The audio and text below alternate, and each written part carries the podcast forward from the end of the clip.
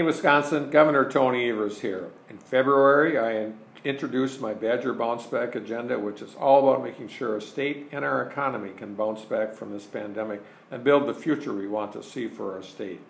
Well, as I've always said, what's best for our kids is best for our state. So, what better way to build on our future than by investing in our kids?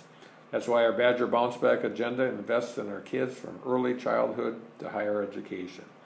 We're starting by investing more than $140 million in early education and child care to improve access, quality, and opportunity for our kids and families. Those first few years of life set the base for all future learning.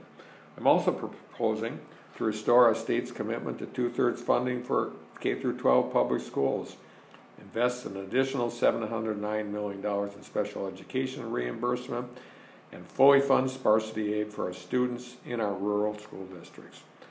This pandemic has been very difficult for all of us, but especially our kids. So we're also investing $54 million in mental health support and services for our students too. Finally, our higher education institutions have always been an economic driver for our state, and we need to double down if we're going to bounce back. We're investing $36 million in our technical college system and making the largest investment in the UW system in 20 years at $190 million.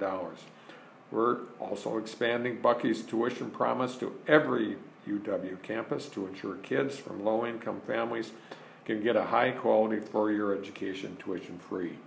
We're going to bounce back from this pandemic better, then we have to start by making sure our kids are better off than they were when this pandemic started. If you agree, then contact your legislator and ask them to support our Badger Bounce Back agenda so we can bounce back together. Thank you.